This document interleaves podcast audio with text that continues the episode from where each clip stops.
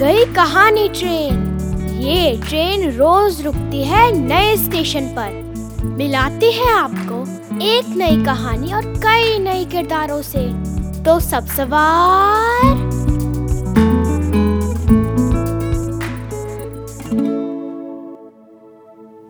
आज की कहानी का नाम ही है नई कहानी। इसे सैयदा फरहत ने लिखा है। मैं ना सुनूँगा अब ये कहानी। एक था राजा, एक थी रानी। नई कहानी मुझे सुनाओ, अम्मी मेरा दिल बहलाओ।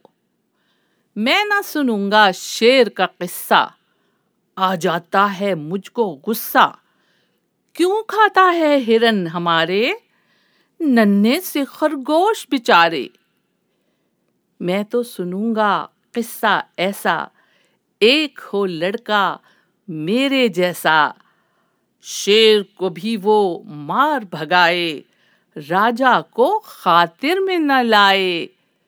पार करे वो सात समंदर, सैर करे आकाश पे जाकर। तारे उसके हों हम जोली चाँद से खेले आँख मिचौली। नई कहानी मुझे सुनाओ अम्मी मेरा दिल बहलाओ।